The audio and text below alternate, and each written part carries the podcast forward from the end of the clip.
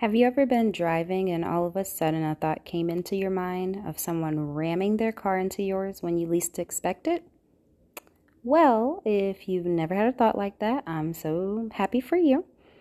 But unfortunately, this is common, but it also points to something else I want to discuss today.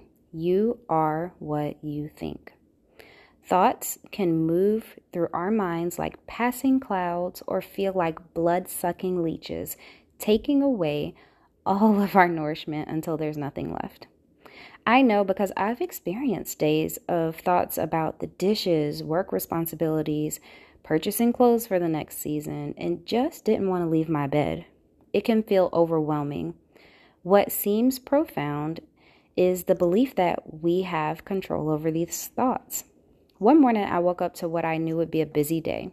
What a surprise. Well, it really wasn't a surprise, but I did not prepare for the day as I should have.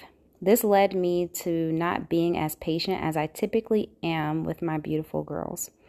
I homeschool my three kids, and we have days where I repeat myself like a scratched up CD. If I start yelling, it's not their fault entirely. I realize that my mind is overwhelmed with processing all the ins and outs of my responsibility, and then repeating myself is burning more calories than jogging a mile. It's just not what I desire to do, and I'm sure you don't either. Your thoughts are self fulfilling prophecies. If you wake up thinking it's going to be a bad day, I am a thousand percent sure it will be.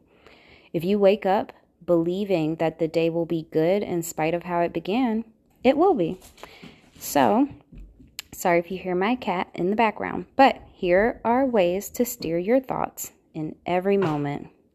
One, find the root. For every anxious or negative thought, there are roots for that thought, oftentimes rooted in real problems. But remember, every problem has a solution. Number two, speak it out. Once you find a solution, even if the solution is temporary, say it out loud. Saying it out loud affirms the direction of change for your thoughts. And number three, take action. Now it's time to go in that direction.